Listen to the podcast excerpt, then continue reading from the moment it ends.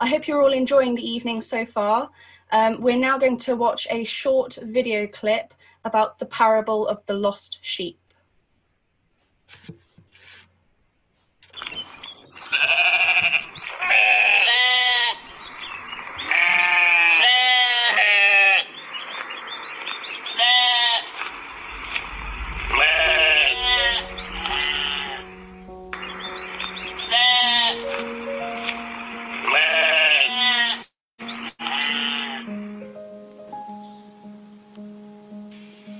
What man of you, having a hundred sheep, if he loses one of them, does not leave the ninety nine in the wilderness and go after the one which is lost until he finds it?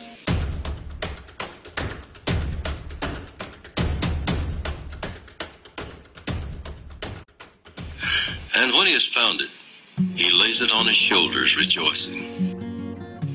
And when he comes home, he calls together his friends and neighbors, saying to them, Rejoice with me, for I have found my sheep which was lost.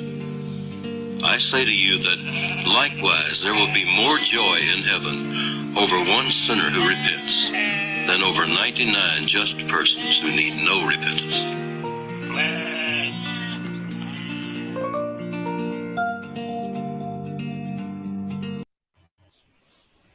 So that was a wonderful video there. Um, so I'm going to be talking about how God is a waymaker this evening. So in Proverbs 3, verse 6, it states that in all your ways submit to him, and he will make your path straight. This verse promises that God will guide us to him if we honor him in our actions and choose to go to him. In theory, this sounds like a fairly simple task, but when we're living in a world with temptation, it can seem far more difficult to choose the path God wants for us and has planned for us. So, I'm sure many people have um, stories of their own about how God has made it clear um, a path for them and what they should choose um, but I'm going to read a testimony now. A few years ago, a friend of mine was offered a huge opportunity in their work. This promotion included massive perks and an increase in their salary. Initially, this sounded like a gift from God. However, my friend had a feeling in their heart that this was not an opportunity for them to take, as if God was saying to them, This is not the path I have chosen for you your time is yet to come. And so they turned it down and kept believing that God would bring them another opportunity at the right time for them. Years passed, and my friend, although still trusting in God's plan, was wondering why they couldn't have taken that promotion. There were they were then presented with an opportunity far greater than the one offered to them previously, and much better for them personally as well. They thanked God for guiding them away from the previous offer because, had they taken the first promotion, they would not be as successful as they are now.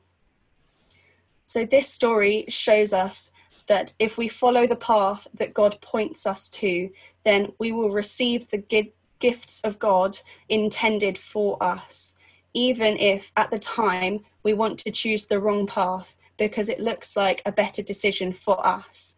Trust in God, our waymaker, and what he has planned for us. So now I'm going to pass over to Barbara, who's going to talk about how God is a shepherd.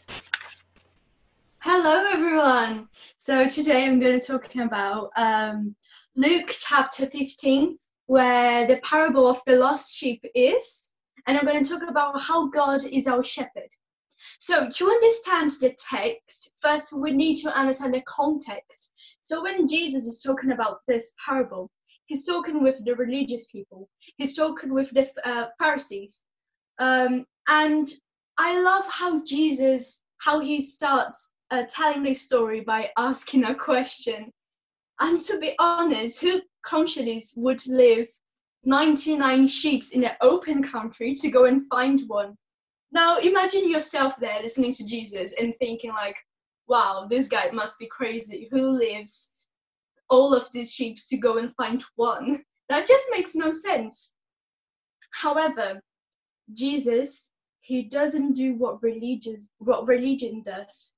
The religion is worried about the quantity. So the religion is worried about the 99 sheep, whereas Jesus is worried about the sheep itself. Because every single one has its value.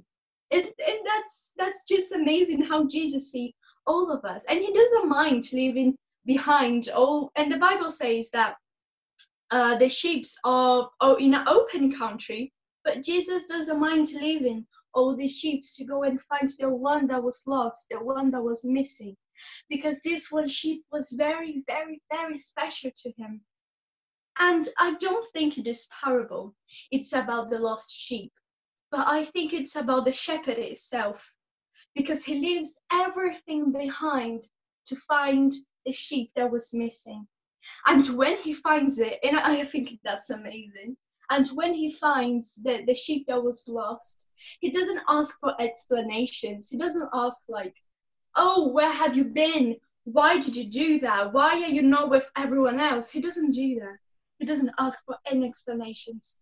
He doesn't say, um, you were disobedient or a rebel, you are a bad mom, a bad dad, a bad friend, you were the depressing one. No, he doesn't say that. He says, My lost sheep.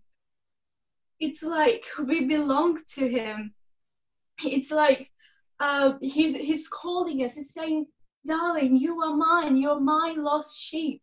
And I think that's so amazing because that shows how Jesus is lovely and how his love he cares the sheep over his shoulders because he's caring and he's love and he doesn't ask any questions and uh, to and as a result of this if we take the parable and if we read we will see that the word joy is repeated three times in this parable. The first time it is when the shepherd finds its sheep and he's so he's full of joy so joyfully that he found the special that was missing. And when he finds it he calls all his friends and neighbors to make a big party and celebrating that they have found what, what he was looking for and the same thing happens in heaven celebration happens in heaven and all of the angels and all of the stuff that there is in heaven different creatures that we don't know about all of them celebrate when a sheep is found. So you don't stop being the sheep of, of the Lord's sheep when you choose to do something wrong, when you go through a tough times, or when you choose to go on a wrong path. You just need to be found. And this is a process that we always gonna have to do when we always get, have to be carried on our shoulders by our Savior, and we're to come back home safely.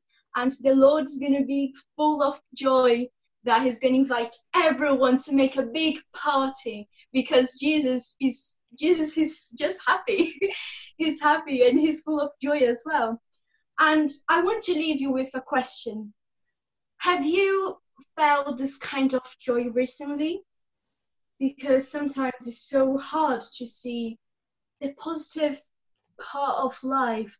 But Jesus is more than enough for us to feel joyful every morning. So I would encourage you to pray about feeling this this joy every day in your life because Jesus is more than enough and that should be enough reasons for you to be happy every day because Jesus is happy when he finds his the lost sheep because it was special to him. And I encourage you to feel this pleasure of joy of being on Jesus' presence